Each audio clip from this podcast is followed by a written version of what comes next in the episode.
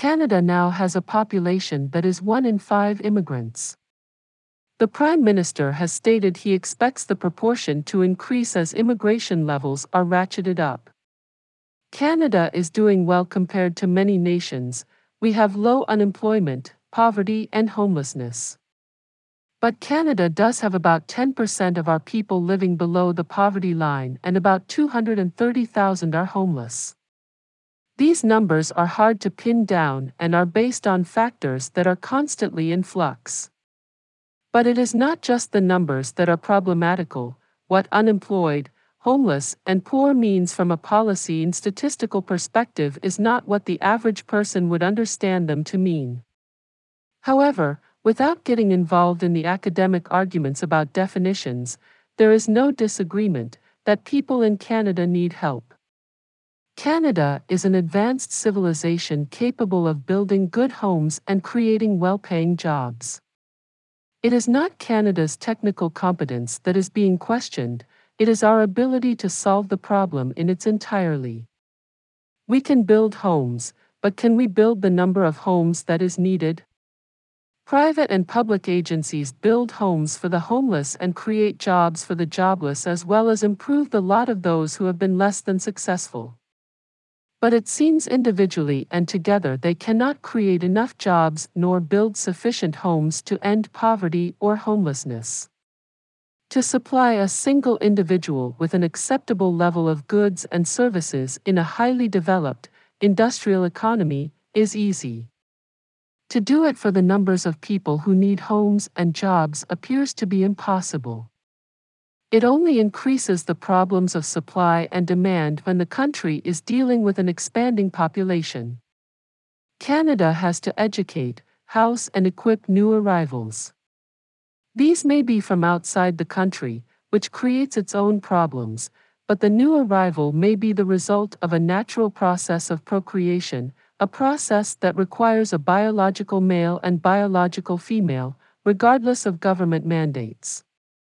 Every life needs approximately the same amount of resources. A stable or declining population has the resources in place. An expanding population needs new supplies of goods and services to be produced. Historically, Canada has not had to deal with an expanding population or one that has rapidly increased in numbers. We lose too many people to the United States for the population to expand from the natural process of procreation quickly. Canadians immigrate to the U.S. because they want a larger portion of their income to be used for their own purposes. Canadians rarely move south because they are seeking a more liberal government. The Democrats south of us would be conservatives in Canada. Because of difference in politics the poor in Canada expect a relatively higher standard of living than do the poor in the US Canadians believe their government can supply the poor with goods and services more reliably than the private sector. But regardless of the politics, both countries are a pie that can be shared an infinite number of times. But neither economy can overcome logic. The more shares a pie is divided into, the smaller each individual share is.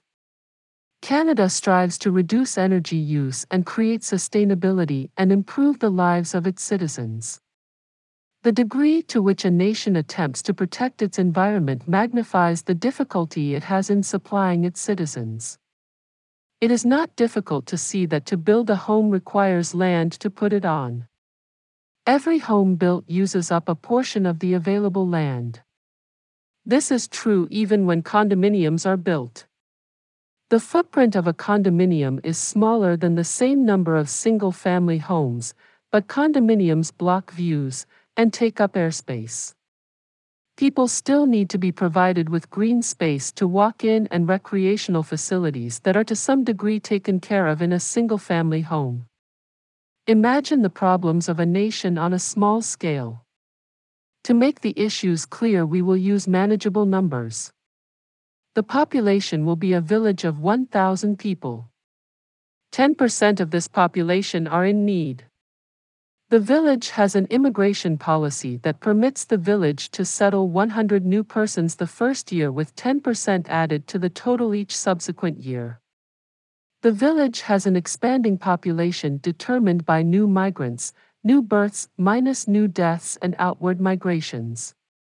The task of the village is to supply the new arrivals with homes, jobs, education, and replace the destroyed or damaged facilities as well as upgrade the infrastructure that has fallen below the acceptable standard. The question is if a population is growing, can it ever eliminate poverty or need? Could the village have new homes and jobs waiting for the new arrivals? It would be difficult to imagine this happening. But now imagine a village of the same size who has no or extremely low migration. What we assume in this scenario is that the population is in decline. Logically, if the unemployment and homelessness is 10% and the population declines by 10%, jobs and homes become available. Demand for goods and services also declines, but because jobs and homes are made available without the need to build new, the problem of need is solved to a larger degree. The point of these two scenarios is not to ask which scenario you would choose. That is not a question that needs to be asked. No matter who you are, you will choose the second scenario. However, the question that must be settled is what number of persons will live in the village when you abandon the first scenario and adopt the second. At some point, this will and must happen, Regardless of your opinion on the carrying capacity of the planet, at some point the population has to stabilize through choice or Malthusian factors. But we are not finished quite yet because we must assume the village is on a finite amount of property, and that efforts to preserve the environment become ever more difficult the larger grows the population. Regardless how one organizes things, every new person will have some proportion less than the previous population. The difference may be obvious or invisible, but the pie in some sense remains the same regardless how many persons share it. The world does not get larger, the minerals do not get more abundant. We can make more with less in many different ways, but we are still consuming things and still sharing what exists between more and more persons. There are many, many different ways to accommodate people and provide for their needs. But no matter how we choose to do it, we do not make things out of nothing. The homes, and clothes, and food, and all of the consumer goods come from somewhere and they are all made out of something. How we access the raw materials and fabricate and deliver goods and services can be debated. But that we all must use what has existed from the beginning of time cannot be questioned. Regardless of how clever and inventive we are, we are on a lifeboat, and whatever the supply was at the beginning of time remains at that level, has never increased, and will never increase. Perhaps we need a fourth law of motion, the law of territorial acquisition.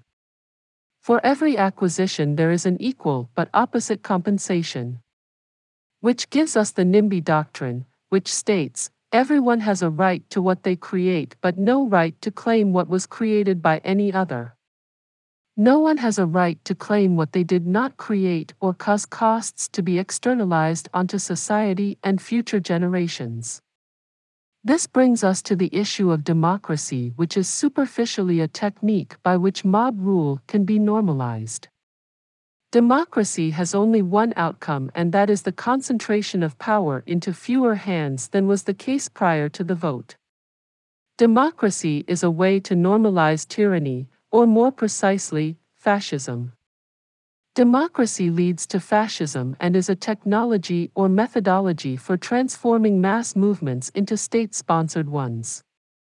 This does not just refer to Nazism, the same process can be seen with the normalization of homosexuality. What was a fringe movement was turned into government policy. But this view of democracy as a political force hides the true character of democracy.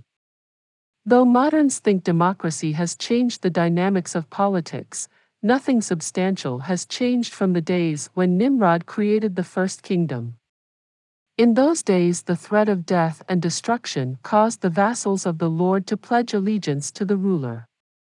Now, the process is more subtle, but the same end is the result of the democratic process.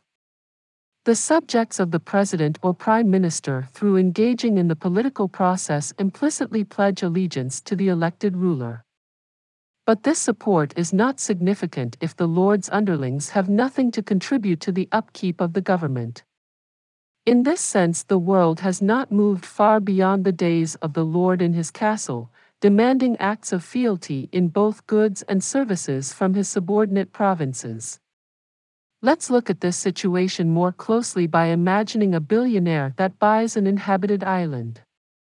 He will, in all probability, act as an autocrat, developing the island in the way he thinks best. Regardless of his motives or intent, he will consider his choices to be the best possible choices. He could, however, deposit his fortune in a trust account and make the account accessible to the group with the most support on the island. Logically, there can only be two major parties or two fundamentally different positions for a party to take. One party or group will want to divvy up the money between the islanders in some way and in some proportion, whereas the other party or group will want to keep the fund intact as much as possible and make it available to all citizens living and yet to be born. But, in all probability, there will be more persons wanting to spend the money immediately, then there will be people who want to invest the funds in future development. But what if the billionaire chooses to clear cuts the forest, strip the land of arable soil and its minerals and overfishes the waters? The land and water is stripped of all value and its ability to sustain life is removed. Upon leaving the billionaire grants the people their freedom under a democratically elected government. But they now live on a bare rock devoid of everything of value. People claim they will die to protect their democratic freedoms, but would you give up all property and all rights to property to have the right to vote? What does democracy even mean if it does not give you access to the property within a political jurisdiction? It is not the vote you really want, it is access to real wealth. How many would abandon democracy for a guaranteed income for life? What if life requires work? This is not a strange or implausible proposition. There is little in nature that is directly usable. Everything requires some processing to be used by mankind. Democracy puts people into government, and government puts people into the bureaucracy. But bureaucrats do not produce anything but regulations and ordinances, or they implement these rules and regulations. But they do not produce anything you can hang on the wall or put in a kitchen cupboard. What if everyone joined the police, army, or became a social worker or counselor? What if, when the billionaire became the owner of the island, he hired most of the population to be servants and gardeners in his mansion? What if the entire population became an advisory panel and sat all day and advised the billionaire what he ought to do with his money? What would happen to the economy of the island? What these comments would like to accentuate or stress is that the style of government is always a problem and never the solution. Democracy is a solution to autocracy and autocracy is a solution to anarchy, but they do not solve anything more than this. Few Westerners understand poor people in poor countries often fear their neighbors more than the government. They fear the graft and corruption of their neighbors. They want a strong ruler, even at the cost of his graft and corruption. Government oppression harms the economy and impacts the life of the individual less than a violently ambitious neighbor does. Democracy leaves the government open to the activism of organized criminal elements. North Korea and China are despotic regimes, but they have everyone working and only a small number of people are permitted to oppress the people. The despot and the Democrat share this much in common, both want more and more people working to produce more goods and services that can benefit the nation and its rulers. In a declining population, the wealth and the jobs become concentrated in fewer and fewer hands. This is not good for governments wanting more power. More jobs for the same number of workers gives the employed more power relative to the government. But this shift in the balance of power is not something any government wants to experience. This fact gets us to the heart of the matter. Regardless of your politics or form of government, a person or group is able to either live currently, that is, on income, or off investments. This latter includes liabilities such as debt and paying down capital. Those who consume investments to some degree live off of accumulated assets. At some point, all the latter course of action will consume its principal. Debt becomes so high the accrued interest is more than the principal.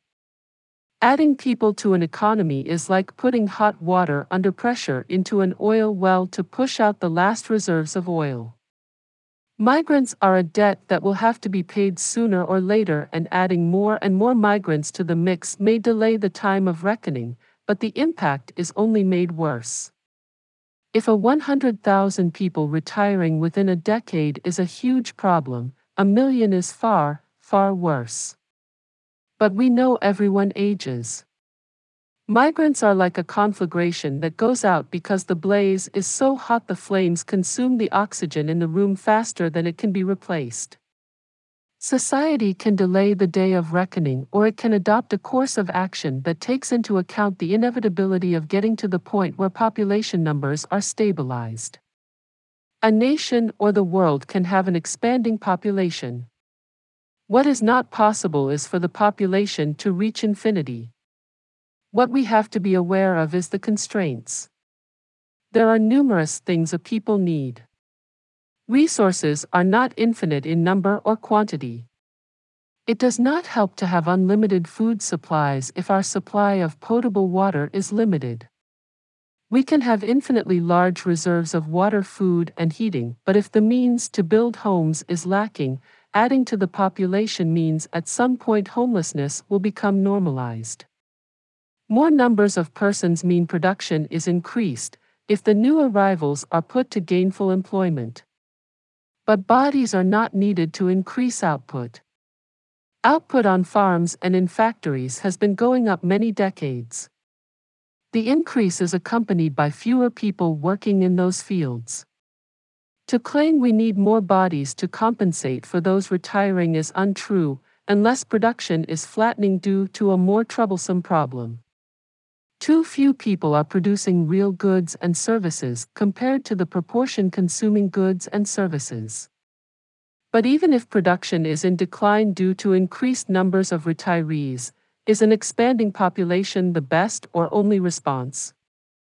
Will things look better in 20, 40, 100, 500 years? At some point, collapse will happen. A better solution is to look at how many consumers we have compared to producers. A person consuming but not producing means that person is not actually needed. Why increase the population when the same impact could be had by restructuring production?